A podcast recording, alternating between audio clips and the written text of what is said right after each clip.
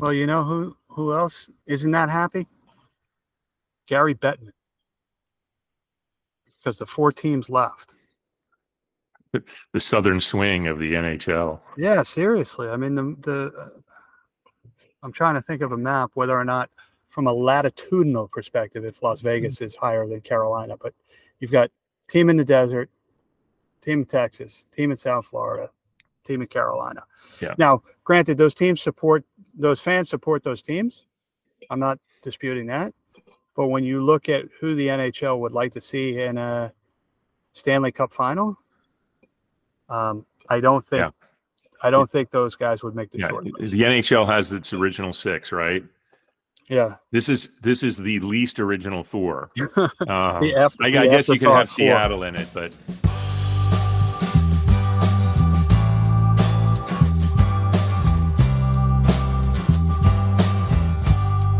welcome to Wait What Sports Biz Chat with DP and McGhee. This is the podcast where we take a sometimes cynical, often irreverent, and on occasion serious look at the business of sports. I'm your co-host David Parro. And I'm Tim McGhee. Now, we're in mid-May. We're down to the conference finals in the NBA playoffs and the Stanley Cup playoffs. The second of golf's majors is set to play this weekend when the PGA Championship tees off in Rochester, New York, and we are recording our 65th episode. Of course, as I like to say, none of that matters because all we want to know is what's on your mind, Tim. That's all you want to know. If we were uh, if we were a person, we'd be eligible for Medicare right now, number 65. Yeah, Um, I want to talk about something we talked about a couple of weeks ago, the movie Air. I finally saw it. Uh, not since The Wizard of Oz has there been a movie that entertaining about a pair of shoes. Uh, absolutely loved it. I thought uh, I thought Matt Damon's portrayal of Sonny Vaccaro was one of the best uh, acting jobs in fictional um, that I've seen in quite some time. Uh, ben Affleck, he gets crushed as an actor, but I like him, and he's a hell of a director. I will watch Argo every time Right. it's on. Right. Um, but I know you enjoyed the movie, and I yeah, really, I, I, I thought the really movie. I thought the movie was great. I mean, I, I, I obviously they did an incredible job of crafting a story that was a real story, and you know they, you know, Hollywooded it up a bit uh, and had to fix a few things from the original writer, as I understand, when Affleck got involved in particular. Uh, but he knows how to make a movie, and I, I actually thought his portrayal of Phil Knight, based on everything I've heard about Phil Knight, was was pretty good. I can't say I've been in a meeting with Phil Knight, so so I'm not sure if it was as as quirky as he portrayed him, but it seemed right. I agree with you on Matt Damon's um, performance. I think it was really good. I think they wrote that character because most movies do need a, a, a hero, a Right. protagonist, and um, they made him out probably a little um, more heroic than than than perhaps in real life. Uh, yeah, I think in real, I think in real life he would have been more of what we uh, film files call an anti-hero. right. But um, but I, you know, I, listen, he was the he was the the pivotal character in the in the film, and I love the the directorial decision not to show Michael Jordan really uh, at all in the movie, right? To to take him away from it, but to create a dramatic and arc around that decision and where it uh, you know where it came from and where it went was I thought you know I thought it was a really good film. I thought and and and and my wife really enjoyed it, and she is not a sports fan. Right. I, I was just about to say that. I think one of the things that's been most fascinating to me is that a sports fan can dive into this movie and love it. Love that scene where Sonny Vaccaro was talking about Michael Jordan's shot to win the NCAA championship as a freshman and what um, uh, and and how the defense was played and and how he was used not as a decoy but as the guy that was going to take that shot and how ready he was for that. I love that scene. Um, but that felt like a like a sports insider thing. But then I've talked to people that aren't sports fans uh, either that just love the story arc. So I, I got to work with Jimmy Black, who was the guy who made the pass to Michael Jordan, got the assist on that shot. And if you meet Jimmy, he will tell you that. Yeah, Um, why not? yeah, I would too. Um, but he he says in his his time, and he was a captain, right? And he graduated that year. They won the championship when Michael was a freshman.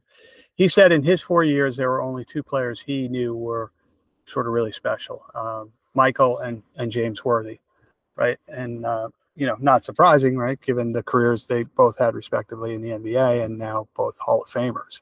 I, I don't know if I have told you this, and I'm not sh- absolutely sure I should share it on in this format. You can always uh, cut it and post, my friend. Because my my Wake Forest friends think I'm really bizarre and was weird for what I'm about to say. So when I was a freshman, I got to see Michael's basically his first game at a tournament that used to be played between NC State, Wake Forest, Duke, and North Carolina in Greensboro called the Big Four. They don't play it anymore, of course. Um, and I saw Michael, and I, I I know exactly what Jimmy Black is saying there. It was, and he was a he was just a kind of a scrawny looking player, but you absolutely knew he was special. Worthy was my favorite player. I mean, I I loved the way James Worthy played. I loved him as an NBA player as well. I had because I had access because I was a I was a sports information guy from my mm-hmm. freshman mm-hmm. year.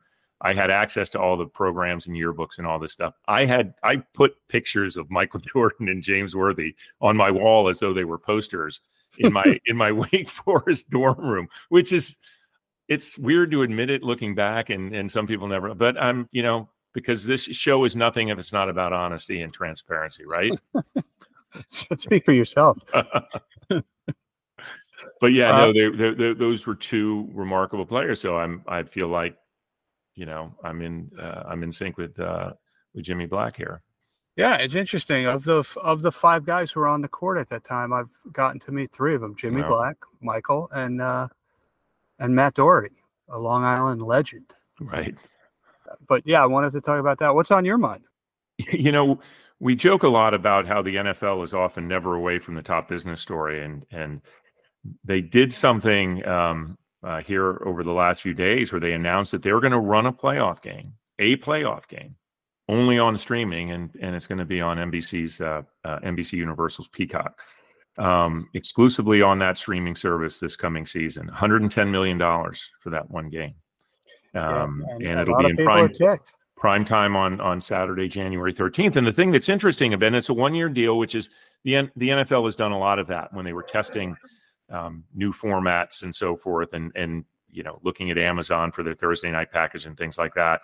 They were trying these things as as one year packages, and this is another one where they're trying it. And the interesting thing is is that none of these big leagues have ever necessarily wanted to trade reach of their game, um, uh, even if the money was right. In this case, the money's right.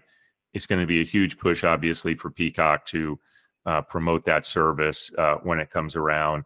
But they're potentially limiting that. So, other than the hometown markets of the two teams that will be playing in that game, which we don't know yet, um, where they'll have to play it in, on an over the air station. Uh, or be available in those markets, and that it's going to be only on Peacock. So I, I think a fascinating development, um, and you know keeps pushing the NFL into some of these areas to see what um, um, see where things will go. And and I, I, these are the type of stories I love to follow, as as anyone that listens to the show knows, um, because I think that you know we're seeing we're seeing more and more disruption in where things are going, and these leagues have to try these things to see if they ultimately can monetize them. Listen, I think people are going to be upset, right? Um, but I think the learnings that and that NBC can get from this um, will be you know incredibly valuable.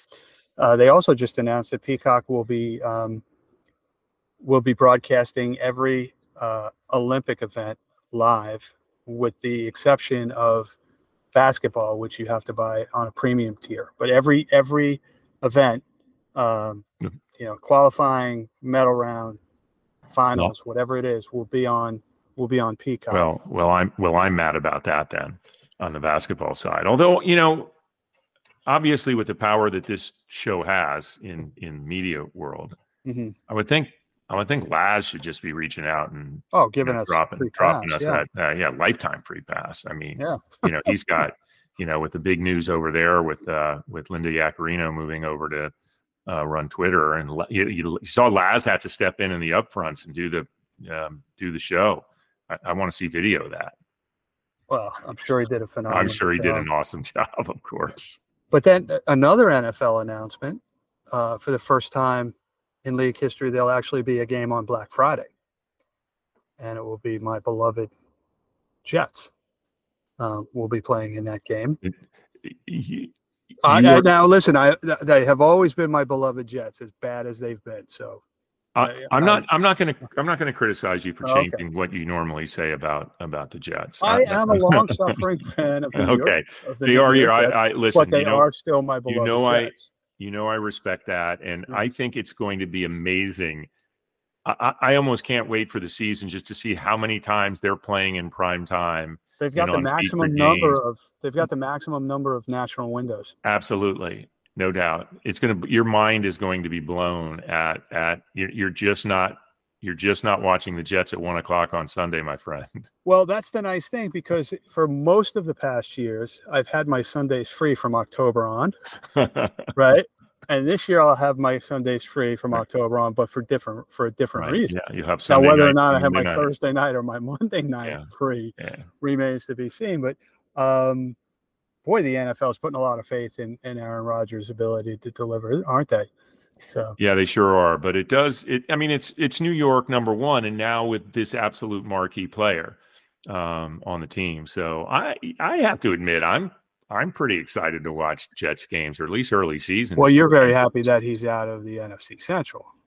It doesn't matter. The Packers are still going to beat them. I, I have no. Um, yeah, I don't have.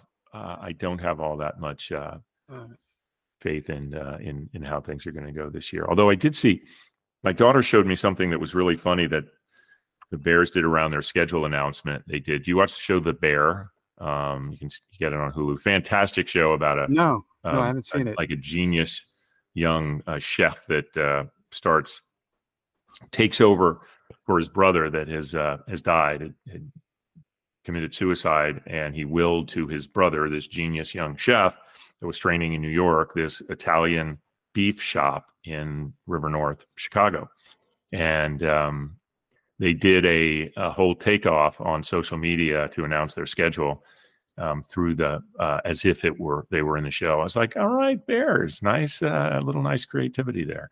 I just don't have any any expectation that the the Bears are going to be great. But yeah, it's nice to see that he's gone and he who just drives me crazy. He drives me a little crazy. He, he drives us all a little crazy in some Mhm. ways. That um, he won't be there to be the one just absolutely you know eviscerating uh, the Bears. Well, you know who who else isn't that happy? Gary Bettman. Because the four teams left. The Southern swing of the NHL. Yeah, seriously. I mean, the the uh, I'm trying to think of a map whether or not, from a latitudinal perspective, if Las Vegas is higher than Carolina. But you've got team in the desert, team in Texas, team in South Florida, team in Carolina. Yeah. Now, granted, those teams support those fans support those teams. I'm not disputing that. But when you look at who the NHL would like to see in a Stanley Cup final, um, I don't think Yeah. I don't think those guys would make the Yeah, short the. NHL has its original six, right? Yeah, This is this is the least original four. Um, after, I, I guess you could have four. Seattle in it, but but listen, I think yeah, I I agree that from a from a TV market, you know, there's some limitations, um, a- and and you know, the Florida Panthers, you know, their their hoops team is still in as well, and they're drawing a lot of attention. So I. I'm I'm now really curious as to see what they're going to do. The Stars, I think, have had good following uh, over the years. Um, I think the Golden Knights have come on super strong. I mean, they built a very Great quickly built a great organization, and and look at what the Kraken did. They got to where they did in their second season, second season or third season, second season, right Mhm. for Seattle. Um, so in a way, that's a pretty good story about balance in the league. But yeah, it'll be it'll be interesting to see if they can draw from a national standpoint. Yeah, those those classic audiences in in Boston or Montreal or um, uh, Toronto or uh, Chicago, New York uh, aren't Uh, there. Yeah, I read a very interesting stat this morning. I'm seeing if I can pull it up real quickly while we talk. But um, the Vegas Golden Knights have been in the league since 2017, and this is their third time to the conference finals. Um, the Toronto Maple, Maple Leafs have made it once since 2003. Yeah. 2000, excuse me. Yeah. Really remarkable. Yeah. So, uh, you know, listen, say what you want about whether or not they draw nationally in terms of a viewership. Uh, both those organizations, uh, Seattle and, and Las Vegas, have come Well, out of the gate incredibly uh, Well, strong. obviously, the expansion draft concept in the NHL works quite well. Well, No there's, you know. Yeah, and uh, you know, the uh, the Seattle Kraken have some uh, Cornell blood in their front office, so that, That always that's always a plus, right? yeah, oh yeah, absolutely. Huh. Yeah. Smartest hockey players in uh, in America. Well, speaking of colleges, I this is a brand new story that I that I've been worried about as a possibility for a while, uh, ever since uh, the Big Ten uh, had kind of first. Um, I, I don't know if I should say poached, but had had grabbed Rutgers uh, and Maryland uh, into the Big Ten some time ago um, to get that East Coast market and, and expand, or East Coast markets and expand even further. Um, obviously, we know what's happened since during uh, Kevin Warren's short uh, time there as well. Um, but the ACC, in response to that, some time ago, uh, had had gotten all the teams, all the schools to sign a grant of rights, meaning no matter what happened, um, that the TV rights and the TV money that that individual school would get was still going to the conference. That was the way to lock up these schools and act. John Swofford, the former um, uh, ACC commissioner, I, I, think acted fairly quickly and got that done. So the likes of North Carolina and um, uh, uh, Clemson and uh, Florida State, Miami would stay. But reporting is out that um, that seven schools, including Clemson, Florida State, Miami, uh, North Carolina, NC State, Virginia, and Virginia Tech, uh, are exploring the possibility. And what they would need to do is try to get one more if they're going to tip the scale so they can challenge uh, challenge this in court, say, is to get another school so they have a majority of the schools. My guess is that school that they're looking for is not going to be Wake Forest. Um, uh, uh, you know, there's you know, with all due respect to your alma mater, there is one school in the ACC that is glaringly absent from the list that you that you just read, which is Duke, right? Right, but the but the reason that I, I, actually think Duke, I I thought Duke would be right for either Big Ten. And listen, this is all about the Big Ten and SEC, right? Mm-hmm. That's those are the two games in town. Um, the thing I thought about Duke, maybe for the um, uh, for the SEC, was to actually just shore up its dominance on the basketball side. I mean, Duke doesn't have a overly successful football program. They've done okay from time to time, made a few yeah, very inconsistent. Right, yeah. very inconsistent, but they're not considered a power, whereas obviously they are in, in, basketball. But there are other ones, I mean, that play obviously on. So I think this all the schools mentioned have a pretty decent track record on both sides, uh, football and and uh, men's basketball and football. But there are a couple others. I mean, Louisville could be on that list. Syracuse could be on that list. But the ones you're hearing are, other than maybe Virginia Tech, are pretty, you know, Eastern schools, uh, mm-hmm. and and most of them, with the exception of Virginia Tech and uh, Miami, are, you know, original ACC schools, um, schools that go back a long way with that conference. Um, anyway, uh, it's disappointing to me because I still love the uh, I still love the Atlantic Coast Conference. It was Oh, yeah. where my career started in some ways, and I think it's a special conference in uh, because it's not the Big Ten or the SEC. Um, and, and by the way, Wake Forest is number one in baseball this year. I just wanted to point that out. We haven't talked about college baseball, Yeah. So But uh, I, I just will say, I don't know if I want to live in a world where Duke doesn't play Carolina twice a year in basketball, at, Right. at least twice a year. right, right, So, yeah, good point. Uh, so that's a it's going to be a huge story to watch to see uh, uh, see if there's any movement on uh, on that. Yeah. Uh, something else I wanted to touch on, you, ta- you talked about college baseball, right? We, we've talked about gambling on this show in the past. We've had people from the gambling industry on the show.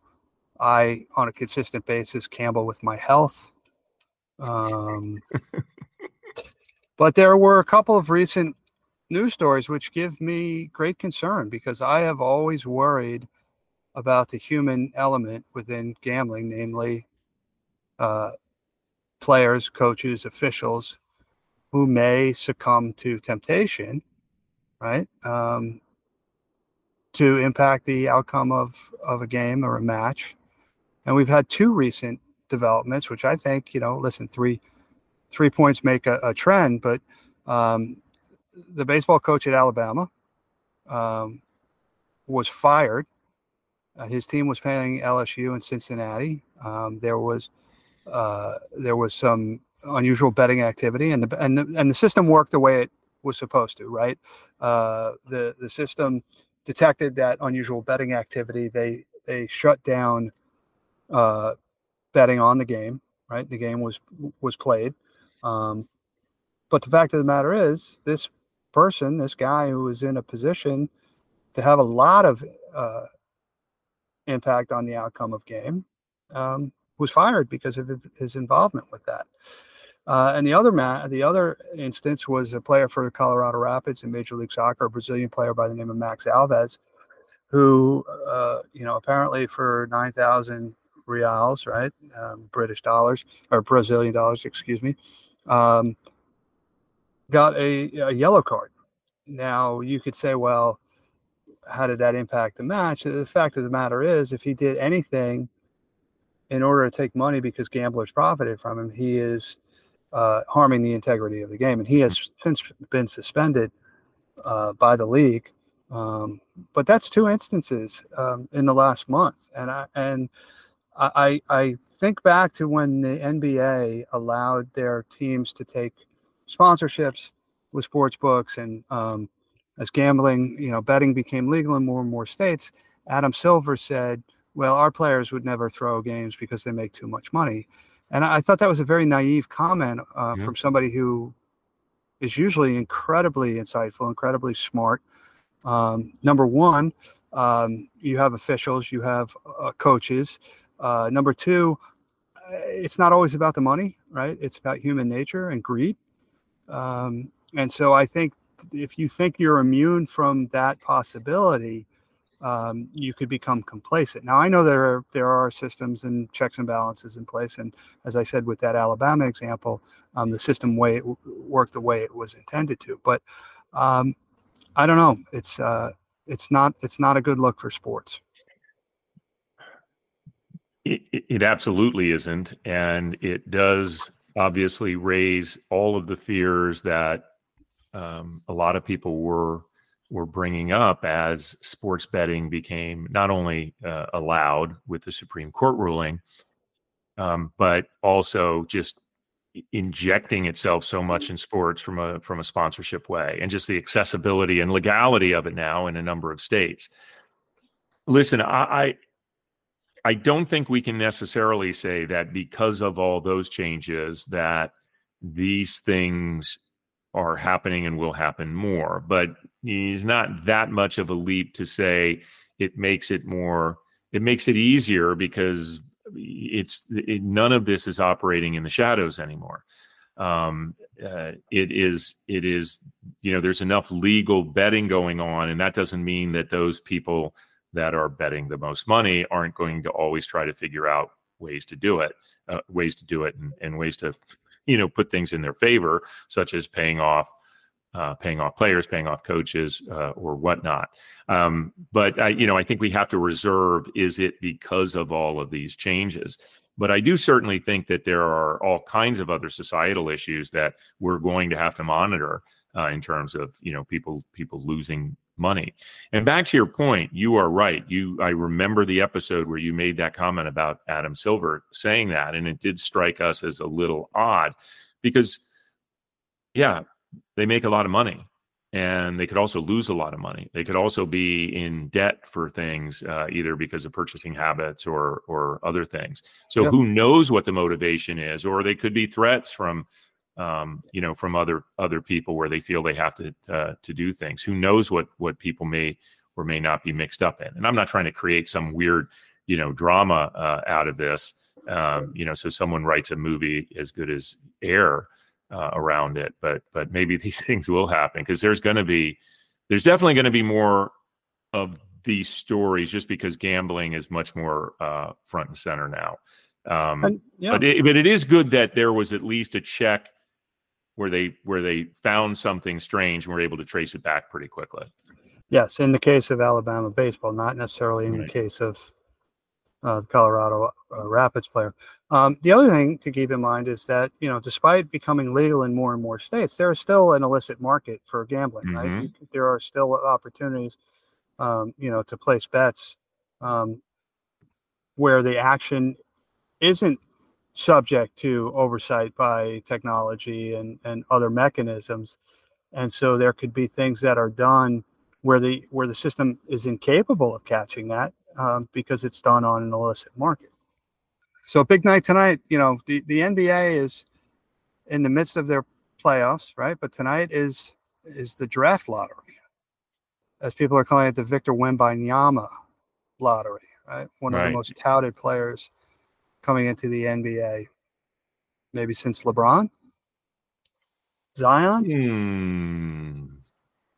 I don't know. I mean, people definitely are saying, kind of uh, I, I, mean, certainly one of the most unique players um, I think we've ever seen. So I'm not sure what you'd go back to to say, you know, kind of can't miss. LeBron was pretty can't miss, right? I mean, yeah. more can't miss than more can't miss in some ways than Michael was. Um, and Michael went number three, so he didn't even go one. Well, yeah. let me ask you this question: Were Portland and Houston. Who else? Uh, uh, so it was uh, Houston, it was Sam yeah. Bowie, Sam Bowie, Hakeem Olajuwon, and Hakeem Olajuwon. And I would have taken that. I would have taken Olajuwon. I got Olajuwon as a pick. Yeah, uh, Olajuwon. I could see going before Michael, right? Because back then the big game, big men dominated the game. Yeah, and he dominated. He won championships. He dominated. Yeah, yeah. He had a, one of the twin towers. People forget, right? Another right. talk, harkening back to your talk about the ACC, Ralph Sampson. Yeah. Well, and Sampson was a player. Sampson, Ralph Sampson was a generational player. I thought. I mean, he was an absolute game changer at Virginia, and and had a better pro career than I think people uh, give credit for. Oh, absolutely. Yeah, One of only uh, two players in in Naismith history to win right. the award three times. Him and Bill right. Walton. Yeah, uh, he was um, he he was amazing. So there's part of me that's kind of thinking back to that in terms of you know guy that's this big and you know could do what what he could do on the court, but yeah. Portland took Sam Bowie over Michael Jordan, and they took Greg Oden over Kevin Durant. You'd almost like say, well, why weren't they the Northwest team that that ducked and, and ran away to another place so people would forget about their draft history? Hey, still support Seattle them out there. But, yeah. Yeah. Somebody somebody said Greg Oden. He's 20 years old. He looks like Grady from yeah, the he's going from the from There's no way when he was at Ohio State. He was there is no way. He had a son who was a freshman when he was when he was playing there. You know.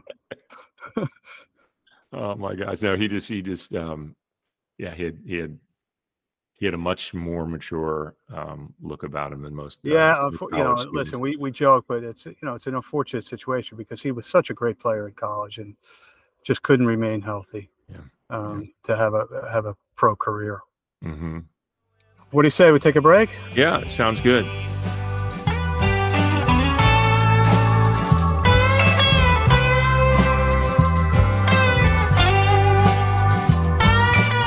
So before we talk about what we're looking forward to, David, why don't we use this opportunity? We have a number of questions up on our Twitter feed uh, from some of my students at St. John's University. So why don't we why don't we take a few minutes and just answer some of those questions? Is there something you'd like to know?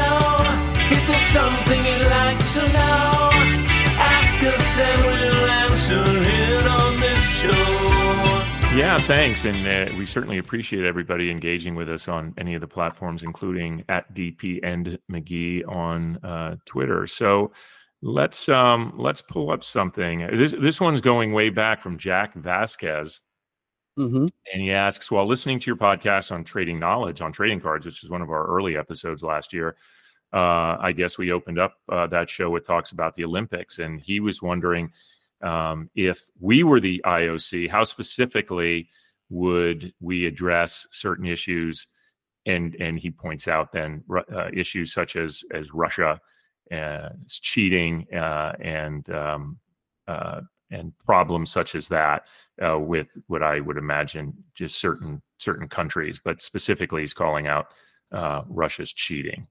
If you were the IOC, you know, I, I you can find a lot of fault with the IOC over a number of issues, but I do think that they have handled this situation pretty well, right? Not letting athletes compete under their country's flag, but not punishing individual athletes by allowing them to compete. Uh, so to me, that's uh, that's a that's a pretty good compromise. That's the ability to, uh, you know, make a statement that waging war um, will not be tolerated um, by saying cheating won't be tolerated, um, but not punishing individual athletes who as we know, right, oftentimes train their entire lives for that opportunity to compete in the Olympic Games. Right. Uh, I would certainly concur with that. I think the one thing they need to get better uh, at doing is um, deciding what they're going to allow the athletes to be known as. And I think that second time out, um, the second time they were banned, they allowed Russia to go back into it under the name OAR or Olympic Athletes of Russia. And I always yeah. kind of laughed at that, but um, uh, I think they, I think they, uh, I think by doing that, they, um, they're, uh, they're kind of giving back too much uh, to that idea of being able to these athletes yeah. truly be able to rep because they are representing Russia and uh, um, but but I tend to agree. I mean, not punishing the athletes that that didn't have as much to do with it. I guess if if you were absolutely uh, nailed as an athlete for for cheating or being part of the cheating, then you know that's a whole other issue, and then you shouldn't be allowed to uh, participate. Another question from Michael Aronica. Yep. Um, the Tampa Bay Rays and St. Louis Cardinals remain competitive despite how small their market is. What do they do differently? Than other small market teams to make them competitive? And why haven't these struggling MLB franchises uh, done that, like done the same thing? We've talked about small market teams, including in the NFL, which is a little different animal than than baseball, based on the money that they get on their TV deals. But uh, what do you think about Michael's question there? I think in in the case of baseball, it really comes down to having the right people in player development and player evaluation. Um, you know, having having good fundamental systems in place for minor leagues, right? Because baseball, more than any other sport, requires you to make an investment in those young players, right? Get drafted out of high school, get drafted out of out of college, right? In the best case scenario, you're making it to the pros in a couple of years. In some cases, you're playing in the in the minors four or five years, right? So you've got to have a stockpile of talent um, that where the cream really rises to the top, and you're able to field a major league team that can be competitive. And um, you know, you look at a team like Pittsburgh Pirates this year, right, which have been very good for the first third of the season. Um, you know, kudos to Ben Cherington who came over a couple of years ago, um, you know, and made sure that they were building the foundation, right. Um, and now those players are coming up. The, the, unfortunate thing with teams like Pittsburgh and Kansas City, and um, to a lesser extent Tampa, um, certainly to a lesser extent St. Louis, but the small market teams oftentimes can't keep these players because right. they just don't have the revenue.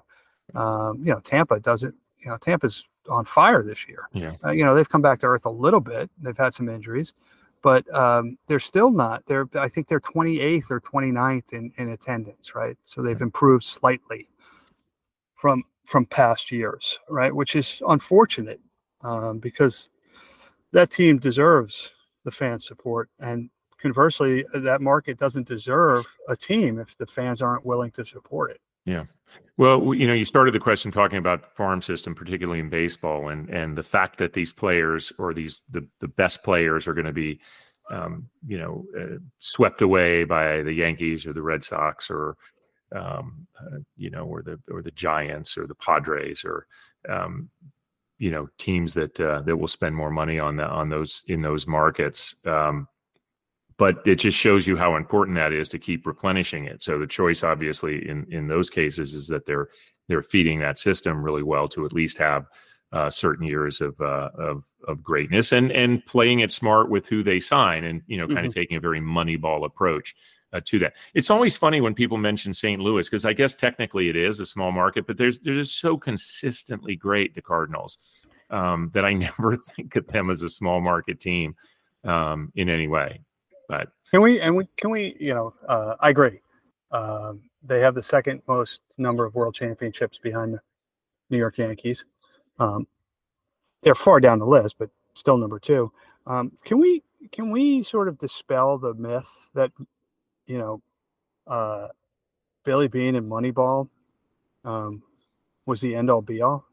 They you know they haven't won anything, right? And they had that incredible run which Wait, you, was you're talking about the A's. yes, Yeah, they they they also they, they also had about a, they also they also had about 75 people at their last home game. yeah, seriously, right? Well- they, you know, it makes Tampa look like uh, the, the fire marshals are going to come in and, and sh- shut them down.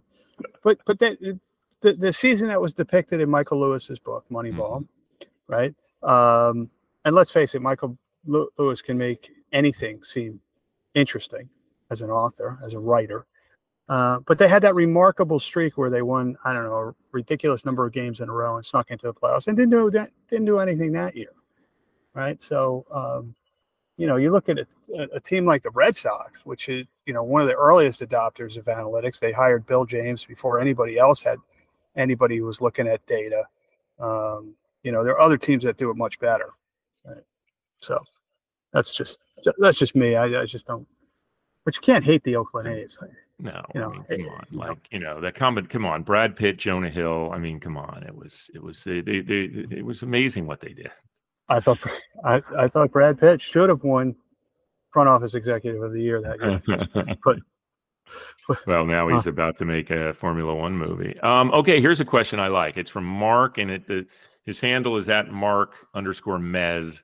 yeah, So Mark it- Yeah. yeah. Okay. So, uh, how big will AI become in sports? There uh, are talked about robotic umpires in baseball. Do you think there will be robotic referees in other sports, for example, football, basketball, or hockey? Do you think this will ruin sports or make them more enjoyable? I, um, let me take a stab at this one first because I mean, Sure. AI is not going away. Um, you know, hopefully, we're not going to ChatGPT sports and and have the outcomes written based on what we want to see. Although that certainly could be the case. But I think we're absolutely going to see more uh, robotics used from an officiating standpoint. Um, and uh, so, and that to me is to try to get the the most logical outcome. I, I think it's going to be slow in coming because people are scared of what that will look like. I don't think it'll ruin sports. Uh, hopefully, it'll it'll make things a little uh, a little more fair and not slow things down. But the reality is, is the technology obviously is there. But that's the simple part of the technology. I think the question is is is you know you know what else can what else can AI bring in terms of uh, uh, in terms of the analytics the teams are using, uh, what it's going to mean in terms of you know game strategy. Um, but it's here, right, and it's not going away. I think the only question is is like what what forms is it going to end up taking? Yeah, when it comes to officiating and determining outcome of a play, whether something is a goal or not, whether a shot is in or out, you're seeing that creep towards more use of technology. Um, what I find interesting is the same people who bitch about their team losing because of a bad call are the same ones who are saying, "Well, you know, you're taking out the human element of it," you know. But you see, you know, and again, I'm, uh, you know, I, I might be sounding like that old guy who's shaking his fist at a cloud, but I've seen a deterioration, at least in my opinion, of, of umpiring in baseball in particular. Um, inconsistency in strike zones between umpires, inconsistency in calls by a, you know, a single umpire. Um, and to me, that is something that is uh, should be a relatively easy fix technologically, right? To create a, a, a strike zone that adjusts to every hitter and it's consistent every time every time. Now, whether or not that will favor the batter or the or the pitcher, I don't know. Um, but to me, that's a that's a that's a no brainer at some Mhm. point in the future, right? Mhm. Um, Right. And, and that that seems you know easy for me to say, but that seems so doable. yeah, yeah. I mean, listen, easily doable. Yeah, listen, I'm lacking in real intelligence. So until I find that, I'm not going to be looking for artificial intelligence. But uh, but it's it's here. it's going to continue to, to grow in importance, right? You see it in VAR, right? You see it in uh, in the World Cup, but you don't see it in certain other um, you know international football competitions. So I think you have to have consistency across competitions, but that will come. Um, you know, like any other technology, cost will come down um, over time, and and so more and more leagues, more and more programs, more and more events and federations will be able to afford the technology.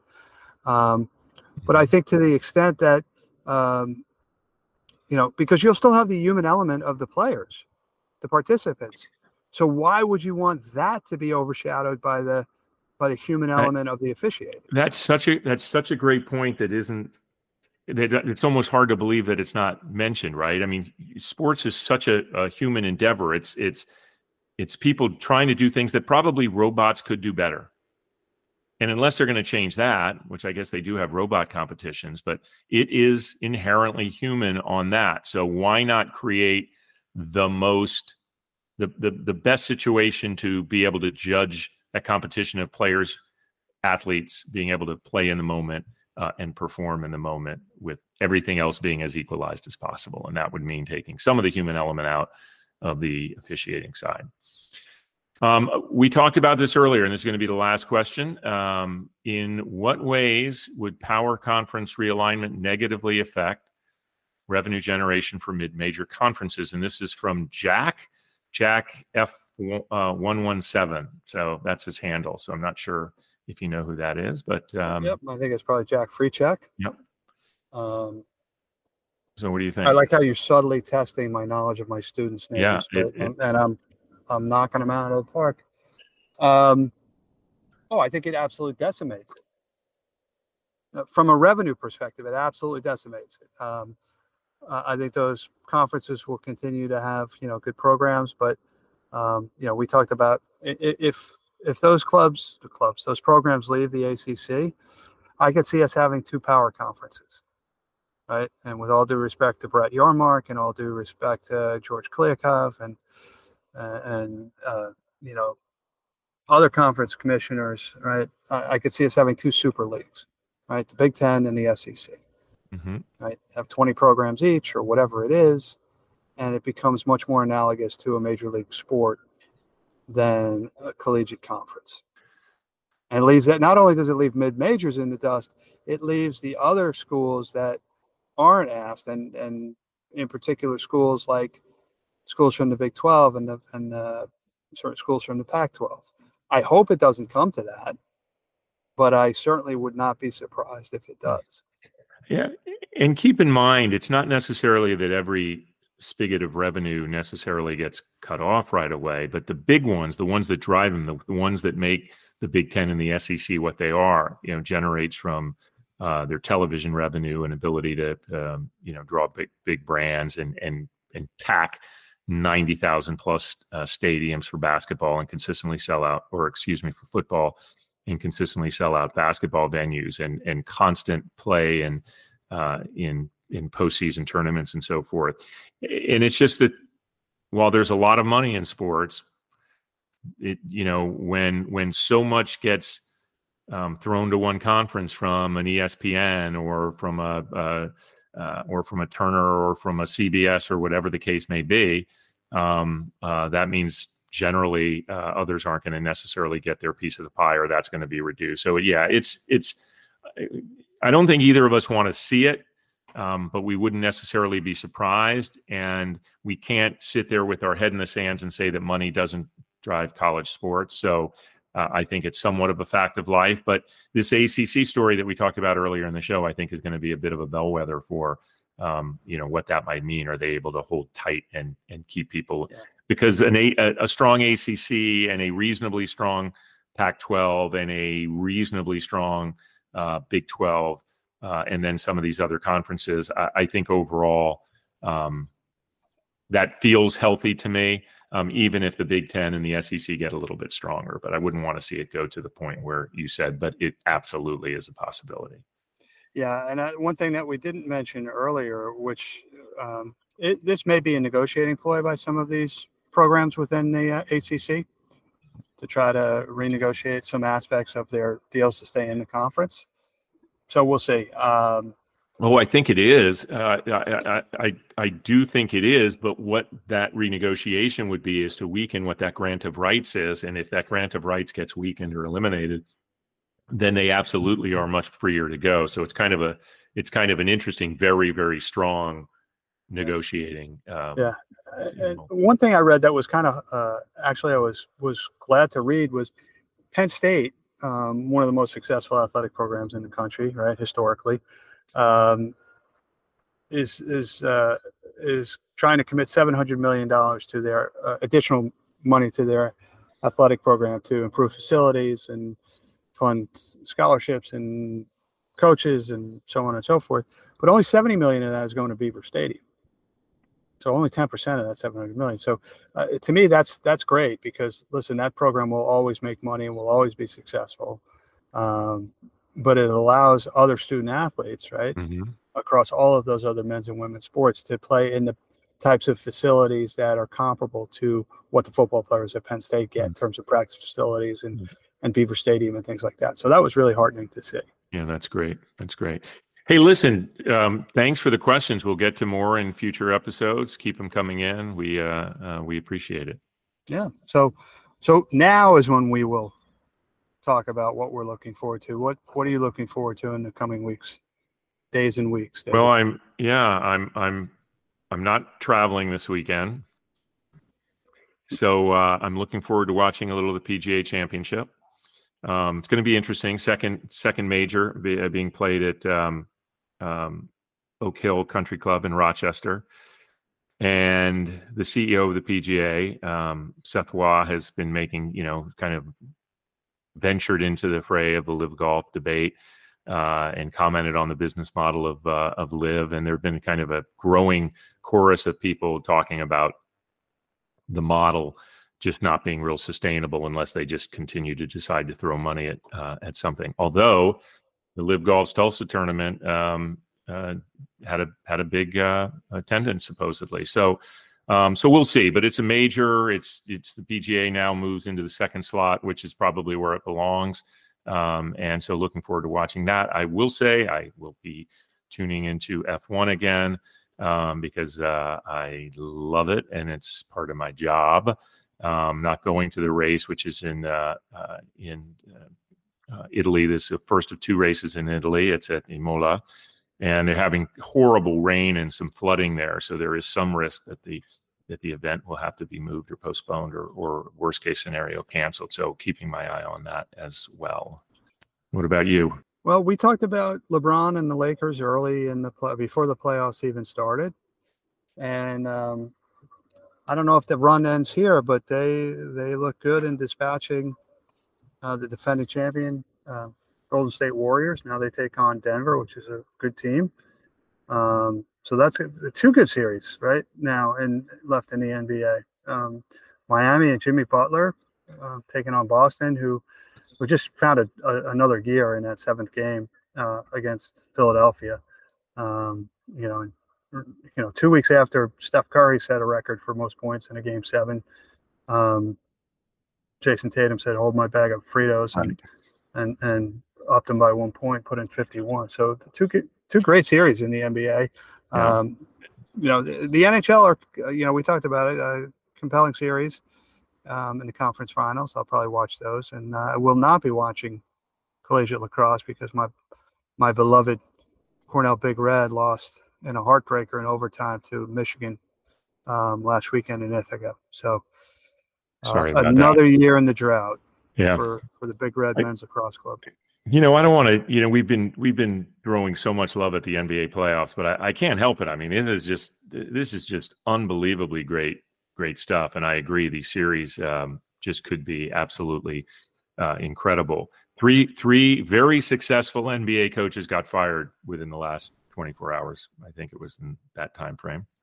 So who um, was Monty, Monty, Monty, Williams? Monty Williams, Doc, Doc, Doc Rivers, Rivers, not and, surprising, and Giannis's coach. Um, oh yeah, well that was last week, right? Well, yeah, but yeah. but I mean teams that were supposed to go far.